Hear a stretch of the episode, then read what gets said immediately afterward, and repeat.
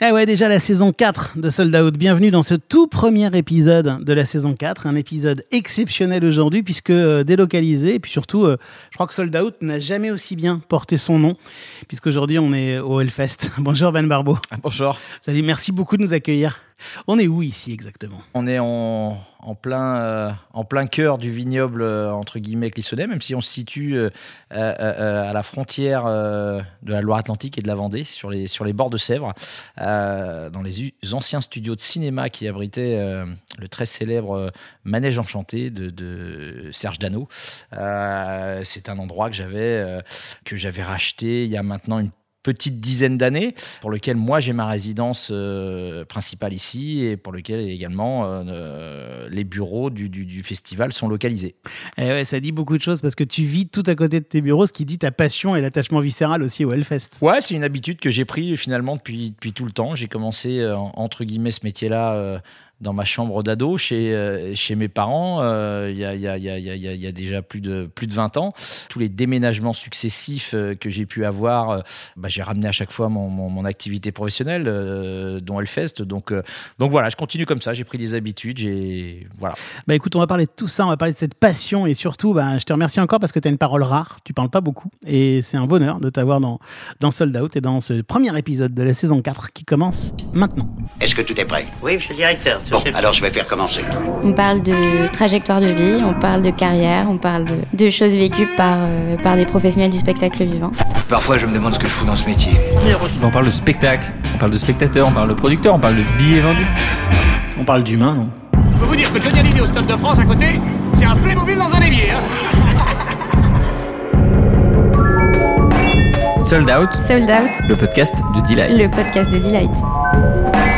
Alors donc euh, Ben Barbeau, je suis euh, créateur, président et directeur du festival euh, Hellfest euh, qui se déroule euh, qui se déroule donc euh, dans la banlieue nantaise, enfin la banlieue nantaise à 30 km au sud de Nantes, en plein cœur du vignoble du Muscadet entre guillemets, qui est qui est aujourd'hui devenu le plus important festival de musique extrême en France, voire dans le monde maintenant même.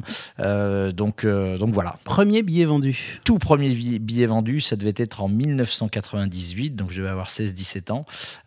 C'était un concert de coup de clean fun, hein. un artiste un artiste de musique hardcore entre guillemets américain euh, dans un café à Nantes. J'ai commencé euh, euh, vraiment ma, ma, passion a commencé avec l'organisation des, bah, des, l'organisation des concerts dans les cafés quoi. Dernier billet vendu. Le dernier, bah, c'était c'était effectivement lors du Hellfest 2022 pour cette double édition exceptionnelle qu'on a qu'on a organisée en, en, juin dernier suite au aux deux pandémies qu'on a connues où on a été un peu comme tout le monde à l'arrêt.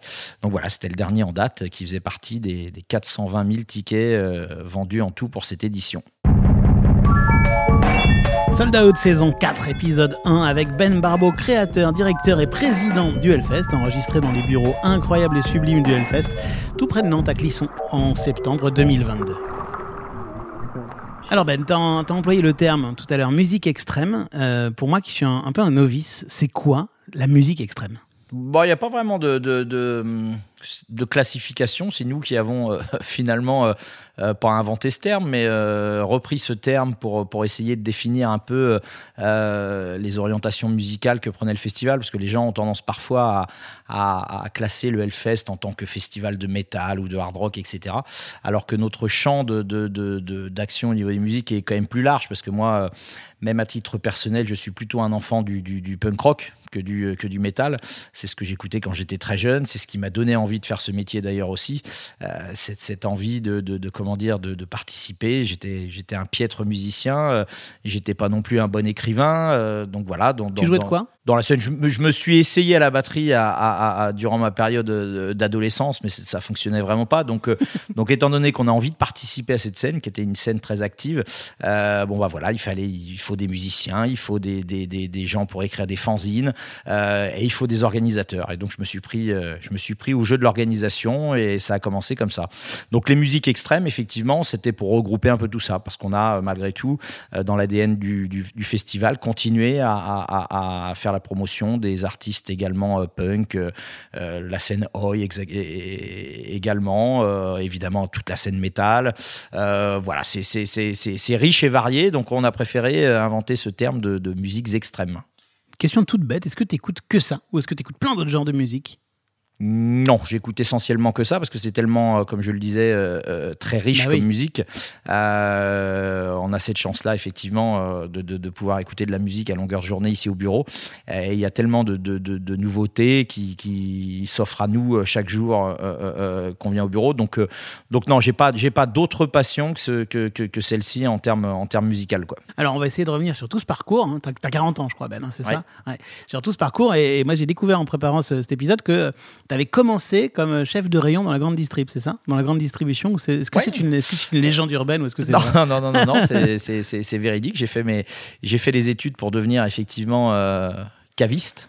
Ah oui, quand Euh, même. on, est en, on est en plein milieu du, du- du vignoble ici, donc euh, finalement, euh, euh, cette branche s'offrait à moi, elle m'intéressait. euh, donc j'ai fait, j'y- ai fait toutes mes études jusqu'à obtenir un, un BTS euh, euh, dans le commerce du vin. Et à la sortie de ce, de, de, de, de ce diplôme, euh, j'ai été effectivement embauché dans une, euh, dans une grande surface, pas loin, pas loin d'ici, dans la banlieue nantaise, euh, où, euh, où j'étais censé, effectivement, je commençais euh, une carrière en tant que chef de rayon euh, vin et spiritueux, et qui s'est terminée tragiquement un mois après, puisque je me suis fait lourder euh, à quoi à quelques heures de la fin de ma période d'essai, qui n'avait pas été concluante, et c'est à ce moment-là, finalement, que j'ai eu, euh, que j'ai eu un déclic en me disant, bah, je ne suis pas sûr d'avoir envie de continuer à- puis de, de, rechercher un poste similaire. Et, c'est là que je me suis dit, bah, allez, je, lance mon premier événement. On était en, en 2022. En 2002, non, en 2022. En 2002, et donc, voilà, depuis, j'ai- jamais euh, mis à contribution mon, mon diplôme. euh, D'action commerciale. voilà. Mais alors, on va parler de ce premier événement qui est fondateur, évidemment. Mais ce qui est, ce qui est marrant, c'est que avant de se lancer dans ce premier événement, tu avais donc, comme tu nous le disais tout au début, commencé déjà dans les bars. Enfin, tu avais déjà ce truc-là qui te démangeait, quoi, de te dire, il faut Oui, tout comme- dans cette filière. comme moi, beaucoup de comme beaucoup de, de- de jeunes passionnés en fait euh, je faisais ça euh, par passion Euh, on était toute une bande de copains et puis j'avais sans doute cette fibre organisateur donc je me suis je me suis euh, pris au jeu de de- d'organiser euh, euh, des, des- des petits concerts de groupes euh, français ou internationaux. Euh, on a eu cette chance incroyable nous enfin ma génération d'arriver avec l'avènement d'internet. Donc c'était assez facile de prendre contact avec les artistes les artistes qui- que moi j'appréciais beaucoup n'étaient pas forcément des artistes qui étaient euh, euh, comment dire très représentés en France. Donc euh, c'était des artistes qui étaient eux aussi en demande. Donc voilà je me suis pris au jeu essentiellement essentiellement évidemment sur la ville de Nantes à organiser des voilà des, des- des petits concerts dans des euh, dans des dans des dans des cafés et donc voilà. Et du coup, après, bah, on arrive justement directement, puisque tu nous as expliqué pourquoi, parce que tu t'étais fait lourder, à ce premier événement, le Fury Fest. Il y a une affiche en face de moi, hein, dans ton bureau, comme Ouais. quoi ça doit compter vachement pour toi encore quand même, non?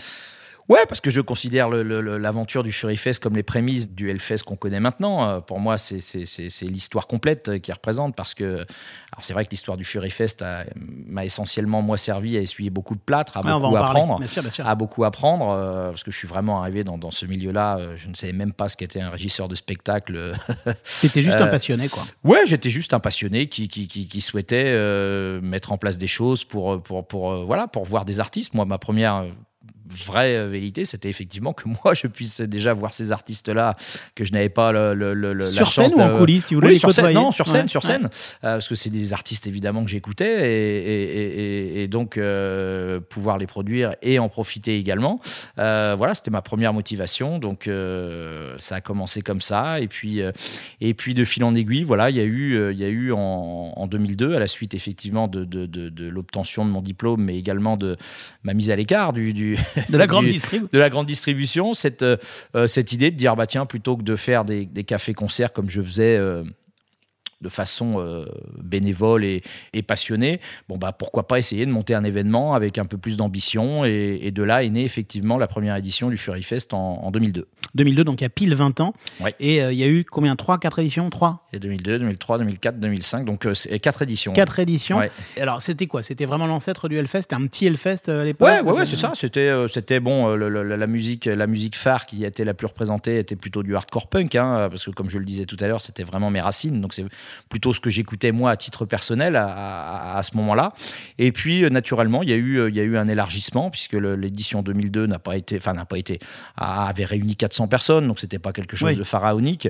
Euh, par contre, dès 2003, effectivement, on est passé à 8000 personnes avec euh, avec cette envie de s'ouvrir un peu plus en allant en allant sur sur sur, sur une musique métal qui est un peu plus euh, écoutée que, que ne l'est que ne sont les groupes que j'écoutais à l'époque. Donc voilà, ça nous a permis de d'exploser et puis et puis voilà on a on a voyagé puisqu'on est passé de, de Clisson euh, ensuite on est parti sur sur Rosé dans la banlieue nantaise pour ensuite finir au Mans euh, et revenir à Clisson avec le Hellfest Parce que entre temps, bon, t'as appris plein de choses dans ce festival, mais t'as surtout su les plates parce qu'il y avait des, eu des problèmes financiers. Je crois que tes associés ou les investisseurs étaient un peu véreux, c'est ça? Enfin, Alors, c'était pas les associés, c'est qu'effectivement, euh, ces premières années du Fury Fest, bah, j'étais seul à la barre, hein, euh, euh, dans l'organisation. euh, tout seul, tout seul. Absolument tout seul, ouais. Alors, elle est aidée de quelques copains bénévoles pour coller des affiches le, le- samedi matin dans la rue pour faire la promotion de l'événement. Mais, mais au niveau de son organisation en, interne, j'étais tout seul. Euh, J'avais de grosses lacunes que je, dans, à peu près tout ce qui était euh, autre chose que le domaine artistique, donc euh, la comptabilité, etc., etc. Enfin bon, bref, ce qui a amené finalement le festival après l'année 2004 à être déficitaire. J'ai pas su moi à cette époque-là euh, et je n'avais certainement pas les épaules bah, pour faire en sorte pour faire face à cette à ces pertes. Et c'est là que j'ai rencontré donc euh, des investisseurs qui se sont avérés euh, peu scrupuleux et de pas très bonne compagnie qui ont repris l'activité. Euh, moi, je le voyais ça d'un bon oeil puisque puisque finalement de, de mon rôle à tout faire, je ne devenais que programmateur artistique. Ce qui me plaisait vraiment à la base, c'était de faire cette programmation en étant salarié avec un beau salaire à l'époque. Je me souviens 2300 euros net par mois. Pour moi, c'était les, les- les- voilà, ces investisseurs m'a- m'a- m'avaient envoyé pour les premières fois euh, de ma vie euh, aux États-Unis voir des concerts, etc. Donc Ouais, moi, c'était le j'étais- rêve. J'étais sur un nuage à ce moment-là. J'avais 22, euh, 23, 24 voilà, ans. c'est Ouais. ça. euh, donc, donc je- je- j'entrevoyais un, un truc solide. Et puis, bah, le Fury Fest 2005 euh, a eu lieu tant bien que mal, parce que bon, je vais pas raconter toutes les péripéties, mais il y en a eu durant toute l'année qui, ont, qui a précédé son organisation. Euh, bah, à la fin, pour faire court, ils sont partis avec la caisse, quoi.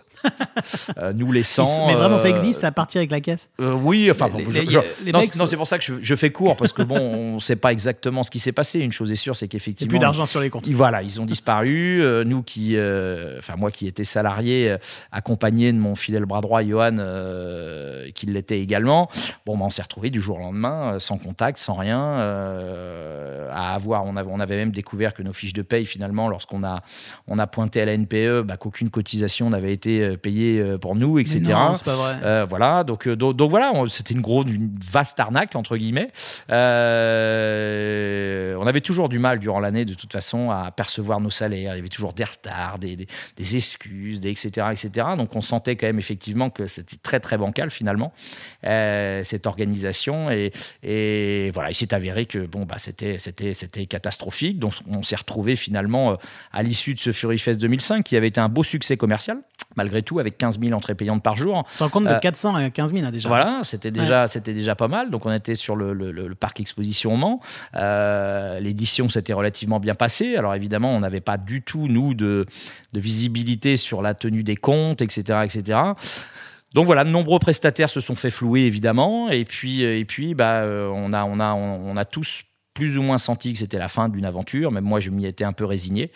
Et puis c'est en revenant ici dans mes terres, donc à Clisson, moi sachant que je suis clissonnais, euh, que m'est revenue l'idée de dire allez, est-ce qu'on tenterait pas un, dernier coup? Parce que commercialement il y avait y avait un intérêt il y avait une demande en France ces musiques là étaient assez peu représentées Euh, donc je sentais qu'il y avait y avait un public il y avait quelque chose à faire alors par contre je n'avais pas les reins assez solides etc et donc, euh, j'ai réussi à reconvaincre Johan de me rejoindre euh, dans cette aventure. Et puis, bah voilà, on a bataillé fort pour euh, faire renaître euh, euh, euh, ce qui s'appelait avant le Fury Fest, mais que le nom ne nous appartenait plus, et qu'on avait, euh, qu'on avait euh, nommé maintenant Hellfest. Sold Out, Sold Out, le podcast de Delight. le podcast de Delight.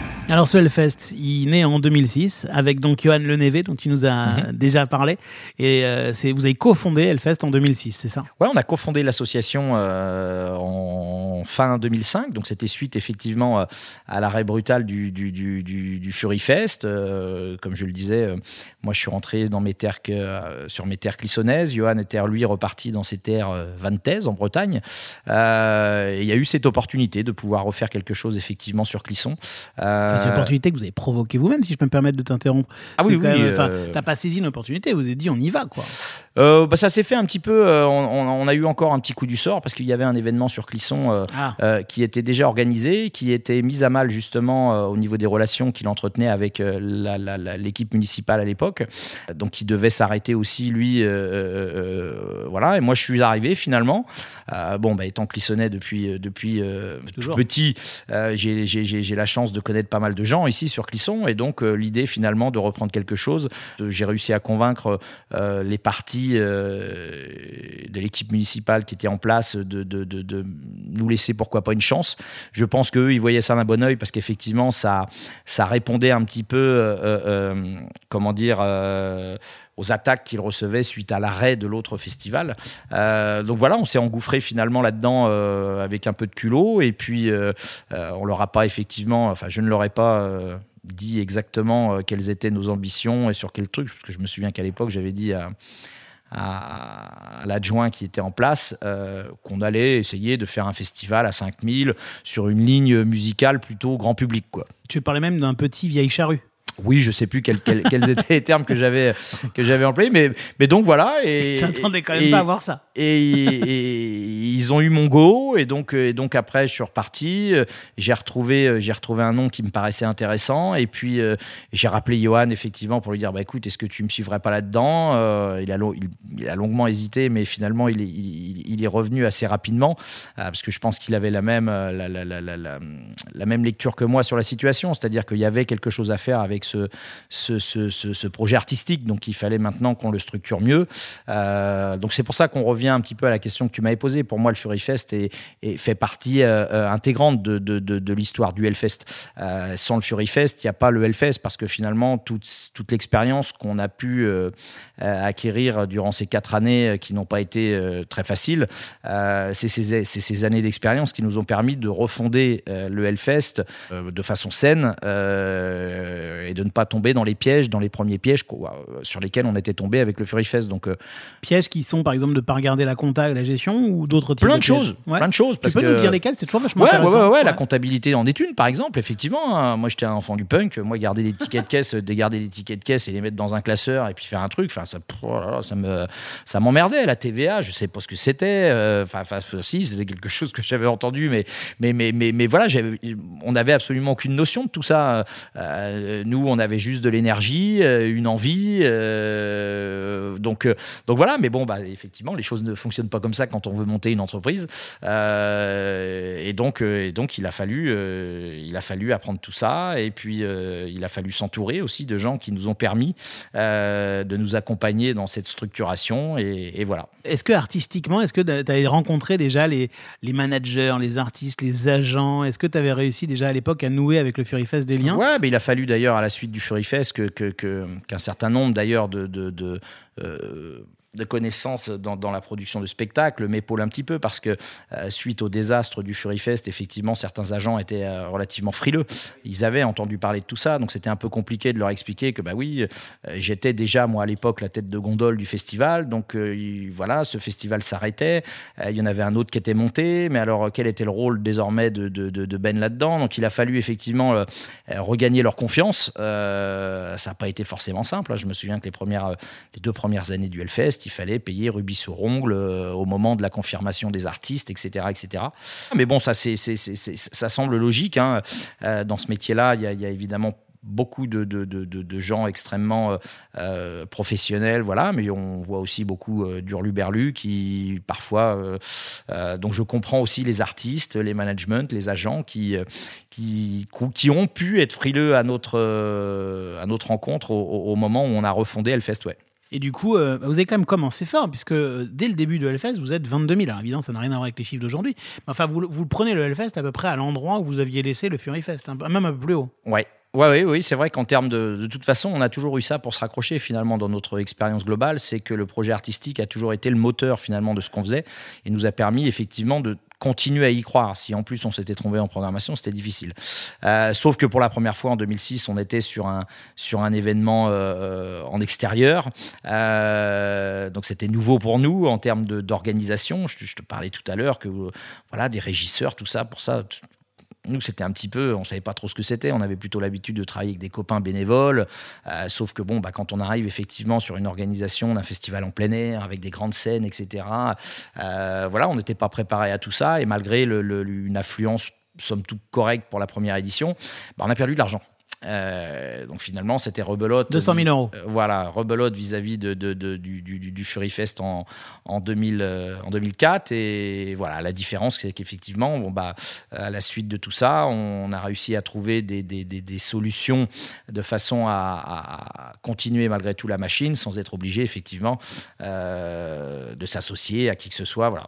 Mais alors, toi aussi, ton savoir-faire, donc non seulement, on voit, on voit comment bien, même si tu n'emploies pas le terme, tu es un entrepreneur. Un passionné, un fan avant Mhm. tout, mais un entrepreneur. Tu fais des choses, mais tu structures aussi. Parce que pour emmener de, de, de 22 000 à euh, 420 000, c'est fait, enfin, c'est quand même, faut le faire. Quoi. Enfin, je veux dire, c'est pas, les- c'est pas les mêmes flux, c'est pas les mêmes trucs. que- que- Enfin, je veux dire, comment ça non, s'est non, ça s'est bah, ça s'est structuré euh, au fur et à mesure. C'est les bonnes rencontres finalement. Euh, on, on a connu des mauvaises rencontres, euh, mais on a connu aussi des, des très belles rencontres. Euh, Johan qui est arrivé en stagiaire a été la première, et finalement euh, euh, tous les gens qui sont maintenant euh, autour du festival, qui travaillent ici, sont, sont arrivés un petit peu dans, ce même état d'esprit, ont apporté leur pierre à l'édifice, ont permis au festival euh, et à son association de se structurer. Et, voilà, oui, effectivement, euh, ce que j'apporte moi peut-être, c'est cette vision, entre guillemets. Euh, J'ai longtemps cru effectivement que, mes rêves de grandeur étaient plutôt liés à une part d'insouciance, de naïveté. Et Peut-être que ça l'a été un moment. Moi, je dirais candeur, presque. Effect... Ouais, ouais, ouais, ouais. Ouais. Quand j'étais plus jeune, parce que je ne sais pas si aujourd'hui, à 40 ans, je retenterais de prendre les mêmes risques que j'ai pris il y a euh, 10, 15, 20 ans. Euh, je serais peut-être plus frileux. Euh, je regarderais la situation avec plus de recul. Euh, je l'avais pas forcément ce recul à l'époque, mais effectivement, c'est c'est toute cette euh, euh, voilà, ce, ce- ce- comme tu le disais, ce- ce- ce- ce- ce- ce- cette, cette notion d'entreprendre, cette notion de savoir prendre des risques, y croire jusqu'au bout. Tu parlais d'une vision, si on met un mot dessus, c'est ce que, c'est ce que tu dis parfois, c'est que c'est un festival de fans pour les fans.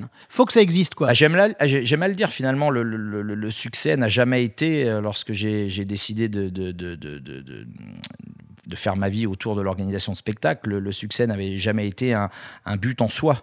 Euh, et si aujourd'hui le Hellfest rencontre du, un certain succès, euh, c'est finalement une conséquence plutôt. Ça n'a jamais été le but. Donc c'est ce qui explique aujourd'hui pourquoi euh, tout s'est fait euh, calmement, tranquillement, parce qu'on n'a jamais, jamais été, moi, à la recherche de, de, de profits incessants, etc. etc. C'est c'est la conséquence du travail qui a été fait, la conséquence des rencontres, la conséquence d'énormément de choses, de, de- voilà, la- la- le savoir considérer les gens qui viennent effectivement également travailler, parce que ça leur permet effectivement d'en donner encore plus et donc de pouvoir faire euh, avancer le festival de, de- de- de façon évidemment que tout seul, je n'y serais jamais arrivé.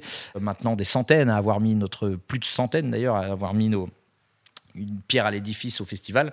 Donc, euh, donc voilà. Même quand on se promène dans ces bureaux qui sont, qui sont magnifiques, on a l'impression aussi que le plaisir et le, le plaisir de bosser, tout simplement, fait partie de l'équation. Oui, on a toujours vu. Alors bon, bah, il y, a- il y a une des particularités du Hellfest, c'est que c'est- c'est c'est- c'est toujours organisé au sein d'une association, loi Ouais. 1901. Donc effectivement, la, la- la- démarche commerciale, euh, même si euh, euh, le fonctionnement commercial euh, est semblable à n'importe quelle société commerciale, finalement, n'importe quel producteur aujourd'hui en France, sa finalité reste malgré tout différente parce que bah, ici, il n'y a pas de redistribution de dividendes, il n'y a pas de... Voilà, on est vraiment sous forme associative. Donc aujourd'hui, tout ce qui a pu générer effectivement le succès du festival permet à l'association oui, entre autres, de pouvoir euh, avoir des, bureaux relativement sympas pour ses salariés, de considérer effectivement ses salariés, ses bénévoles, etc. etc. Euh, c'est une suite, une de suite logique. Euh, la politique est obligatoirement différente de celle d'investisseurs privés, puisque nous, au moment où le festival commençait à, générer des gains, euh, bah, ces gains-là ont automatiquement été euh, euh, réinvestis pour le confort des festivaliers, pour le confort, etc. Et, aujourd'hui, si beaucoup de gens découvrent quelle est la recette entre guillemets du Hellfest Il n'y a pas de recette. C'est parce que nous, effectivement, les dividendes, on n'a jamais connu ce que c'était, euh, et que donc euh, bah, l'investissement a été massif autour du festival. Et qui dit, euh, investissement dit fidélisation du public, etc., etc. Si aujourd'hui le, le Hellfest peut se targuer de vendre finalement la totalité de ses billets sans même annoncer un, un- un seul nom d'artiste, c'est parce qu'on a su fidéliser. Et cette fidélisation, elle se fait euh, voilà, à travers des investissements euh, qui vont être euh, appréciés des, des- des- des festivaliers, etc., etc. Par exemple, le site, qu'on est tout près ici du site du. Hellfest. J'espère que j'aurai le temps de le voir avant de partir d'ailleurs. Tout à côté d'ici. C'est un site que vous avez fait à votre image via. Enfin, Tout à fait. il- il- vous, vous investissez sur le Ouais. site alors qu'il y a plein de festivals qui vont aller sur un lieu, qui vont juste utiliser une semaine par an. Oui, ouais, ouais, c'est une démarche qui est, qui est différente. Je me souviens qu'à l'époque, euh, sur, ce nouveau, sur, sur le site actuel, on, on est arrivé en 2012. euh, les gens me prenaient pour un fou. Je, j'y, ai construit, j'y ai commandité des routes, des parkings, euh, des pipelines de bière. Des, euh, enfin, on a, on a tout construit petit à petit. On, on est le seul site. on- voilà, la, la pelouse est refaite tous les ans. On a des arrosages comme sur un terrain de golf. voilà, c'est une foultitude de détails Cette pour lesquels. statue cette année, cette nouvelle statue. Ouais, enfin voilà, il y, y a des œuvres d'art, on a fait appel à beaucoup de scénographes, etc. Et c'est vrai que euh, fut un moment, les gens comprenaient pas forcément, même en interne d'ailleurs, hein, ici au sein de l'assaut, euh, quelle était ma vision là-dessus? Et je pense que maintenant, euh, beaucoup de gens la comprennent mieux euh, parce qu'elle se traduit par cette fidélité sans faille finalement des festivaliers, qui fait que, bah oui, être capable aujourd'hui de faire deux festivals sold out sans annoncer d'artistes, euh, c'est qu'effectivement, au bout d'un moment, cette marque Hellfest, ben, elle est devenue plus importante que les artistes qui s'y produisent eux-mêmes. On ne va plus, on ne va plus voir Metallica au Hellfest, c'est on, on va au Hellfest voir Metallica. C'est une notion qui est, qui est différente, mais, mais pour arriver à un tel stade, effectivement, en termes de qualité de marque, il faut des investissements. Et peut-être que. Alors, c'est pas aussi simple que ça, parce qu'on a aussi eu cette chance, nous, euh, on est sur des terrains qui appartiennent à divers propriétaires. On a réussi à les convaincre de, nous laisser faire ces, ces investissements. Euh, bon, c'est peut-être pas aussi simple pour tous mes collègues dans d'autres dans d'autres régions qui euh, qui ont peut-être plus de difficultés à convaincre leur collectivité ou ou les propriétaires fonciers. Euh, nous, toujours est-il qu'on on y est arrivé et je vois d'ailleurs d'autres collègues maintenant euh, essayer d'imaginer justement les terrains qui qui, qui, qui, comment dire qui accueillent leur festival devenir des parcs, etc. C'est-à-dire que ce qu'on a fait il y a il y a maintenant plus de dix ans. Mais ce qui est marrant, c'est que toi, on va parler d'artistique tout Et à qui a été, que- et je, et je le, je, je le précise, qui a été financé à 100%, sans aucune subvention, par l'association. C'était justement ma prochaine question. Il n'y a, pas de subvention sur non, ces non, investissements-là. c'est un modèle Mhm. unique, effectivement, euh, pour lequel je, suis- je suis assez fier parce que tout ce qui a été construit euh, l'a été entièrement avec les, les dividendes, de- enfin les dividendes, les fameux Ce qui dividendes. aurait pu être les dividendes, mais qui pu être les dividendes, effectivement, euh, qui auraient pu être distribués aux personnes responsables ici. Non, non, finalement, tout a été réinvesti pour créer ce, ce parc maintenant. Et, et c'est tout le paradoxe, c'est que maintenant, ce parc, euh, qui est entièrement adopté par les Clissonnais, euh, fait office, entre guillemets, de parc public. Et je pense que c'est un des premiers parcs publics de France payé par un privé. Donc, euh, donc voilà, c'est tout ce travail. Alors moi, j'en suis évidemment extrêmement fier parce que je suis Clissonnais d'origine. Donc, avoir réussi à, laisser, enfin, à laisser une empreinte sur le territoire, c'est toujours important et c'est ce qui va nous amener dans les futures années justement à penser le, le festival différemment euh, avec des projets de territoire qui vont euh, venir un peu dépasser euh, notre activité unique et depuis les 15 dernières années qui était bah, l'organisation de, de spectacles. Quoi. On va parler de tout ça, mais je voudrais juste quand même insister sur un truc, c'est-à-dire que certes, il faut réinvestir pour créer de la fidélité et puis pour euh, un attachement à la marque, mais toi aussi, tu as une particularité, tu es humble, alors tu le diras pas, moi je vais le dire, mais c'est que tu t'intéresses pas justement qu'à l'artistique, tu t'intéresses aussi beaucoup, beaucoup aux détails. Par exemple, cette année, il fallait s'intéresser au parking, parce qu'il y allait avoir énormément de flux. C'est chiant un parking, il y a quand Mm. même pas grand-chose de plus chiant qu'un parking. Et bah toi, tu as l'impression que tu t'y es intéressé comme un maniaque. Tu es allé voir ce qui se faisait ailleurs, et tu t'es dit comment on peut gérer autant de flux sur un parking? Ouais, ouais, bah alors je, je- je- effectivement, je, on, on avait, il y, a- il y a des enjeux chaque année hein, qui sont pointés euh, soit par les collectivités avec lesquelles on travaille, euh, les services de préfecture, enfin n'importe quoi. Et aujourd'hui, effectivement, l'expérience d'un festival est globale et les parkings en font partie. Euh, Qu'on le veuille ou non, effectivement, une mauvaise- irritant. c'est un une mauvaise, une mauvaise expérience de parking, des parkings mal organisés, trop loin, avec trop d'attentes, etc. C'est toujours, c'est toujours une mauvaise expérience qui vient s'ajouter. hein. Encore une fois, on, on- on- on- les- les- les- évidemment, évidemment que la motivation première euh, pour un festivalier d'assister à un festival, ça reste qu'il y a une affiche artistique qui lui plaise, en, espérant pouvoir voir de, de, jolis artistes sur scène. Mais c'est aussi une expérience bien plus globale que ça et qui passe par énormément une foultitude de détails. J'en parlais tout à l'heure. Euh, voilà, arriver sur une belle pelouse euh, bien entretenue, bien fraîche, et bien effectivement, ça fait partie de l'expérience. Je regardais justement, il n'y a pas si longtemps que ça, le documentaire sur, sur l'organisation du Woodstock en 99. Euh, la saleté la saleté. Et si aujourd'hui le Woodstock 99 s'est certainement terminé dans, dans, dans, dans, ce chaos, c'est parce qu'il n'y a pas eu de la part des organisateurs un suivi assez euh, euh, tatillon bah, sur l'accueil des festivaliers. Voilà, quand, quand, quand on laisse pas, on laisse pas des détritus partout, parce que si on laisse des détritus partout, euh, comme n'importe qui, quand on arrive chez quelqu'un, c'est propre, euh, bah, on, a envie de laisser ça propre. Si par contre on arrive, c'est dégueulasse, eh ben on continue à le dégueulasser. Euh, donc tout ça sont, sont des foultitudes de, de, de, de, petits détails, et je pense qu'on a été assez pionnier d'ailleurs dans, cette notion d'aller chercher chaque petit, chaque petit détail pour que le festivalier puisse l'apprécier. Et les parkings, même si effectivement c'est pas le côté le plus sexy de notre, de notre euh, boulot, bah c'est une part importante parce que bah parce qu'on a beaucoup, euh, nous, de, de, véhicules euh, qui arrivent dans une petite ville qui, n'a pas les, les, comment dire, les infrastructures suffisantes pour accueillir cette foule. Hein. On n'est pas dans une grande métropole, hein. on est dans une petite ville de 7000 habitants. Donc il a fallu le penser, il a fallu effectivement trouver des solutions.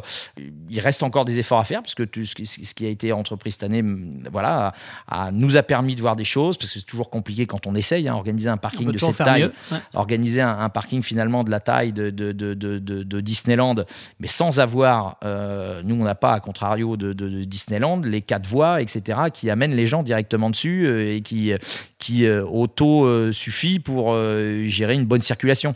Nous, il faut qu'on pense à tout, il faut qu'on... Donc, donc voilà, il y a toujours des, des, des, des petites choses à faire, mais voilà. Sold Out. Sold Out, le podcast de Delight. On a beaucoup parlé d'organisation, on a beaucoup parlé de plein de choses de ton parcours, mais on n'a pas encore assez parlé d'artistique, je trouve. Euh, Est-ce que, enfin, si on regarde le truc de loin, on peut se dire que tu as peut-être vécu ton rêve ultime en accueillant Metallica cette année, mais est-ce que c'est vrai? Est-ce que, est -ce que déjà tu as vécu un rêve incroyable en disant, tiens, ils sont venus quand même chez moi? Je vais être honnête, non. Ah. Euh, J'en étais. Non, quand je te le disais, euh, comme je le disais tout à l'heure, je, je, je, suis un enfant du punk hardcore, moi. Donc Metallica n'a jamais fait partie euh, des artistes pour lesquels je, je, mettais des posters dans ma chambre où j'avais des étoiles dans les yeux. ça serait mentir que de dire le contraire. Euh, J'en étais extrêmement content et extrêmement fier parce que je sais que c'est un artiste euh, qui était très attendu. Je sais que c'est un artiste qui qui a permis à tous les gens qui se sont donnés depuis des, pour certains depuis plus d'une dizaine d'années, euh, c'est une certaine forme de consécration. Euh, ça, vient remercier effectivement le travail acharné de tous les gens qui se sont donnés pour ce festival. Ça vient récompenser également les festivaliers qui ont été fidèles depuis des années et des années. Donc c'est dans ce sens-là que j'étais extrêmement fier de la venue de, de, de Metallica. C'était pas tellement de façon euh, artistique parce que comme je te dis moi j'ai d'ailleurs toujours été plutôt euh, euh, euh, un fan de Slayer que de Metallica Slayer qui avait un côté un peu plus certainement un peu plus punk un peu plus voilà un peu plus un peu plus costaud que, que, que, que, enfin selon mes goûts personnels que, Metallica mais euh, non non évidemment c'est c'est super de, de, pouvoir pour la première fois les accueillir hein, comme on les a accueillis cette année sur Clisson euh, parce que je sais que ça, ça, ça a rempli de fierté énormément de bénévoles énormément de, de prestataires de partenaires etc donc, euh, donc mais voilà. toi toi, est-ce que tu as vécu ton fantasme artistique en rencontrant ou en faisant jouer euh, presque dans ton jardin euh, tes idoles? Ouais, mais c'était plus dans le début finalement, dans les prémices du festival, où là effectivement je lorgnais sur les artistes que j'écoutais vraiment, euh, donc essentiellement sur la, scène punk hardcore. Euh, donc c'est pas les artistes qui sont les plus mirobolants, euh, mirobolants financièrement parlant, parce qu'on est vraiment sur une niche de niche entre guillemets. Euh, donc j'ai eu la chance à l'époque, hein, j'ai des grands souvenirs effectivement, on était moins nombreux euh, d'artistes pour lesquels j'avais des étoiles dans les yeux, qui étaient mes, mes, mes, vrais euh, j'en étais fan absolu. Euh, mais j'ai plutôt, euh, je les ai plutôt découverts finalement en, début de carrière qu'en fin. Alors maintenant, ce sont des artistes qu'on continue à inviter, que je revois avec plaisir. Et bon, après, c'est vrai que certainement, et je pense que tous les producteurs le diront, euh, bon bah, quand on, est vraiment ensuite dans, dans, cette carrière, les étoiles dans les yeux, on les a différemment après. Oui. Je dis pas que je n'aime plus ces artistes-là, j'écoute encore beaucoup leur musique, euh, mais il y a plus ce- ce- cette fan attitude que j'avais au tout début. Quoi. Euh, Complètement, il a complètement disparu? Non, il n'y a pas aujourd'hui un artiste qui me. euh, je, je- Non, beaucoup moins. Je, suis fan de football et je pense que j'ai beaucoup plus cette fan attitude dans le football que je ne l'aurais dans la musique. Parce que tu bosses pas dans le football. Mais exactement, c'est exactement pour ça. Donc, donc voilà, c'est un sentiment. après, j'ai toujours beaucoup de plaisir à recevoir les artistes, à échanger avec eux. Évidemment, beaucoup de fierté d'entendre les, les, que ce soit les festivaliers ou les bénévoles ou autres euh, me raconter ô combien ils sont heureux d'avoir pu assister à tel concert et que euh, non, c'est- un festival, c'est une aventure humaine et finalement là où on prend le plus de plaisir, c'est dans dans ces moments de, de- de- d'échange et, et- et ces moments de congratulation, ils ont putain, on- c'est vraiment de fierté quoi. Mais est-ce que, euh, enfin moi je vais te poser une question cash, est-ce que tu as eu les boules par exemple avant d'accueillir 400 000 personnes sur deux week-ends euh, cette année? Ou est-ce que sur une autre édition tu te dis mais putain ils sont plus de 200 000, comment on va faire? Est-ce que tu as déjà eu peur? Ah oui, il y a des moments où, des moments où les, les- les nuits étaient euh, mouvementées. je suis quelqu'un d'angoissé en plus. Ah bon? Ouais, je suis quelqu'un d'assez angoissé, d'anxieux. Donc effectivement, je le suis beaucoup moins maintenant parce que la billetterie du Hellfest depuis, depuis maintenant un certain nombre d'années euh, me laisse respirer tranquillement parce que euh, finalement il y a, y, a, y, a, y, a, plus de demandes que d'offres. Euh, mais fut un moment, c'était pas le cas et donc effectivement il y avait des grandes périodes de doute sur mais est-ce que je vais arriver au moins au, au point, de, rupture qui va me permettre effectivement d'assurer euh, l'organisation de ce festival. On a, on, a, toujours peur de se retrouver dans une situation à l'inverse où euh, bah voilà, on est le commanditaire de tout ce qui se passe et, euh, et de se retrouver à la fin en disant mais je ne peux pas vous payer parce que mon événement n'a pas fonctionné. Bon, bah, j'ai eu la chance de, passer entre les gouttes d'eau et le festival a, c'est, comment dire, a évolué d'année après année et puis on voilà, mais. Et en termes de sécurité, tout bêtement des... Ouais, en termes de sécu, euh, alors bon, je, je me repose sur, sur des équipes aujourd'hui qui, qui ont une sacrée expérience, donc qui savent précisément ce qu'ils ont à faire. Euh, je, je me sais très bien entouré par tous ces gens-là et que si demain on devait faire face à une situation vraiment très problématique, euh, je sais que je pourrais compter sur énormément de gens. voilà, après, après te dire effectivement, non, j'arrive à endormir la nuit quand même, même les nuits qui précèdent le festival. Je pas, quand je disais tout à l'heure, j'étais un peu angoissé, un peu anxieux, j'en suis pas non plus à, Non, non, bien sûr. euh, oui, après, comme n'importe quel organisateur euh, qui organise un grand événement comme ça en plein air, on sait qu'on est euh, tributaire des, des conditions climatiques. Cette année, vous avez cette tout année, on a eu très chaud et ensuite on a La eu la pluie. Voilà, euh, les orages, il y a plein de choses qui peuvent effectivement mettre à mal toute une organisation et, et pourquoi pas même créer des, des situations de crise. Alors bon, je touche du bois, mais au Hellfest, il nous est encore jamais arrivé quelque chose de, catastrophique. Mais oui, on y pense un petit peu quand même dans le coin de sa tête. Ouais. Alors, on va aussi, eh ben, qui dit croissance dit parfois crise de croissance. Alors, pour le coup, c'est pas du tout crise de croissance, mais il y a toujours des cassantes qui vont dire Oh là là, c'est trop propre maintenant, où il y a trop de monde sur le site, etc.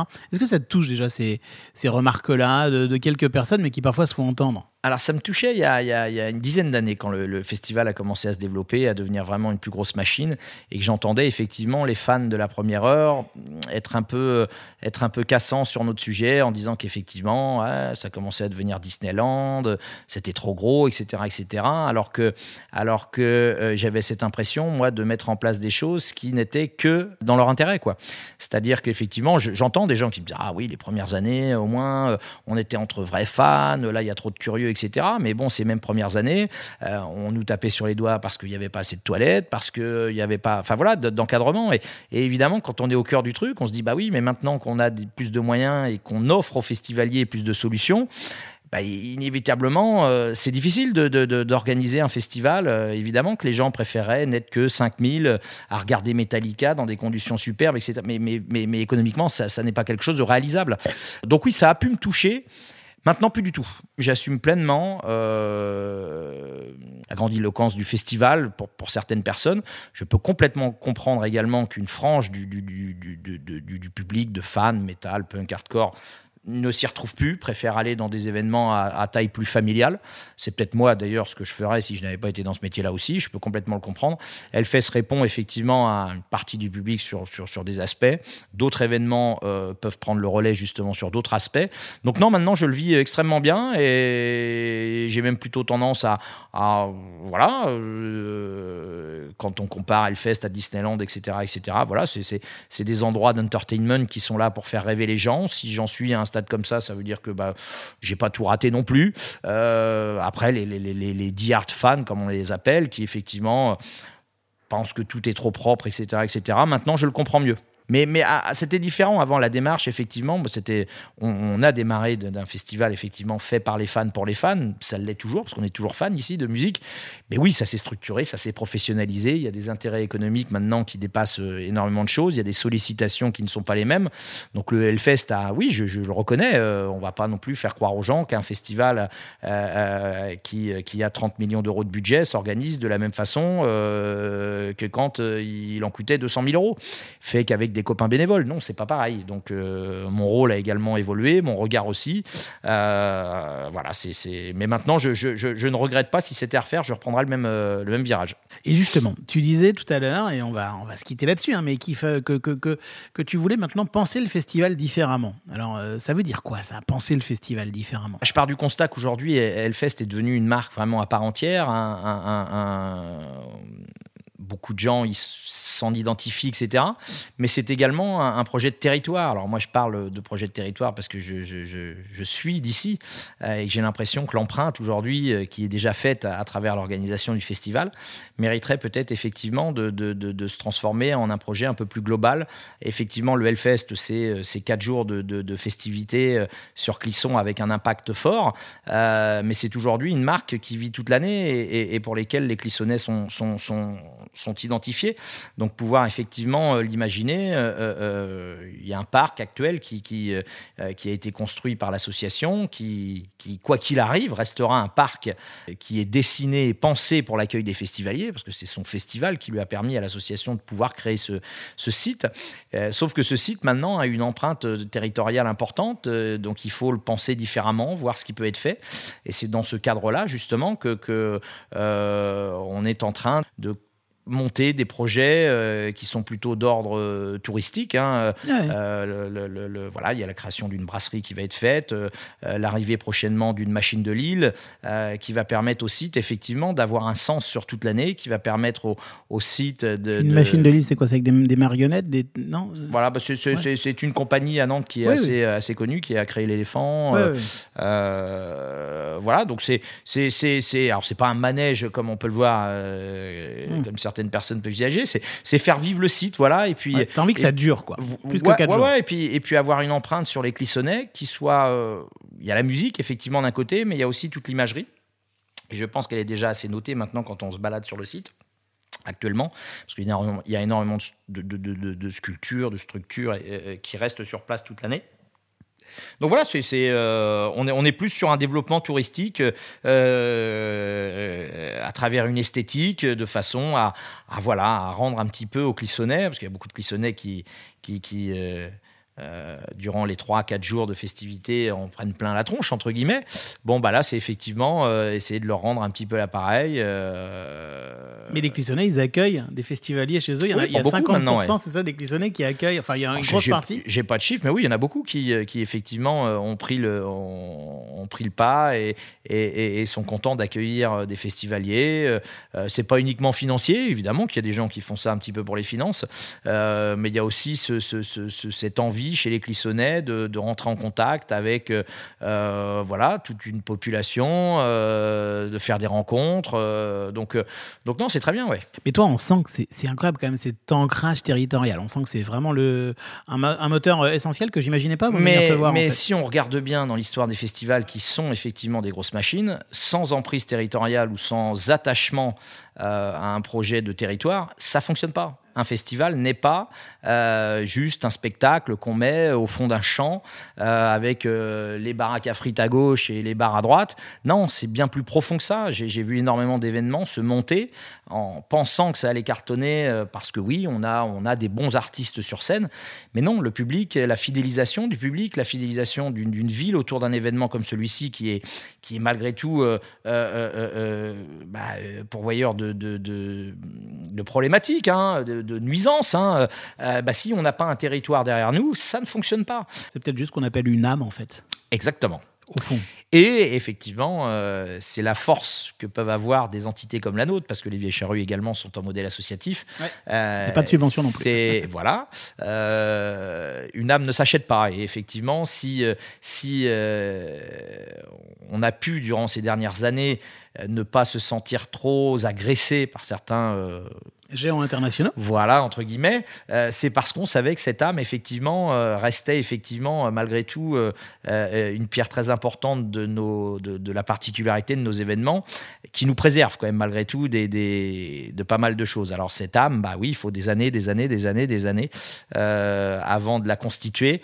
Et lorsque même un géant, quel qu'il soit, arrive avec une affiche surdimensionnée, ça ne vient pas remplacer effectivement ce qu'elle ne peut s'acheter, c'est-à-dire euh, bah, cette âme, euh, voilà, cette âme qui effectivement est liée de façon indéfectible à un territoire quoi qu'il arrive. Et même si Clisson, qui est une charmante petite ville à, l'architecture italienne, n'avait pas euh, sur le papier vocation à accueillir un événement de musique extrême, bah finalement le mariage s'est bien fait, les, les, les, les, les, les- les habitants se le sont appropriés assez, finalement, somme toute, assez rapidement.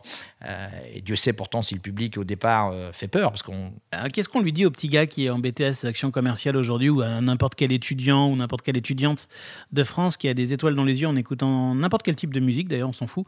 Qu'est-ce qu'on lui dit à cette personne aujourd'hui en 2022 si on est franc comme tu l'as été pendant tout l'épisode? Euh, bah, qu'est-ce qu'on lui dit? Qu'est-ce qu'on lui dit Euh, Moi, comme je te disais tout à l'heure, j'ai tendance à croire que j'avais une petite part de naïveté euh, qui m'a permis de prendre des risques qui peuvent paraître incommensurables maintenant, que je ne prendrai peut-être certainement plus. Mais par contre, une chose est certaine, et je vais pas être très, euh, comment dire, ingénieux là-dessus, c'est que bon, il faut évidemment croire en ses rêves et que malgré tout, quand on a cette fibre d'entreprendre hein, euh, et qu'on aime prendre des risques, hein, c'est la base effectivement du métier quand même malgré tout de producteur de spectacle. Si on n'aime pas les risques, il faut pas faire ce métier. Euh, ça, c'est une certitude. Euh, euh, je ne connais d'ailleurs personne qui s'est pas pris des gifles. hein. Euh, C'est-à-dire qu'à un moment donné, on peut croire. euh, on peut croire et se tromper. Euh, moi, j'ai eu une bonne étoile. Je sais que d'autres qui n'étaient euh, bah, qui n'étaient pas moins doués que moi, euh, bien au contraire, ont parfois euh, lâché les armes avant parce qu'il leur est arrivé des mésaventures. Voilà, moi j'ai eu une bonne étoile, j'ai fait des bonnes rencontres. Il faut savoir aussi s'entourer. Ça, c'est effectivement aussi quelque chose de très important. Et, non, c'est un métier formidable, fait de rencontres, fait de, la prise de risque finalement.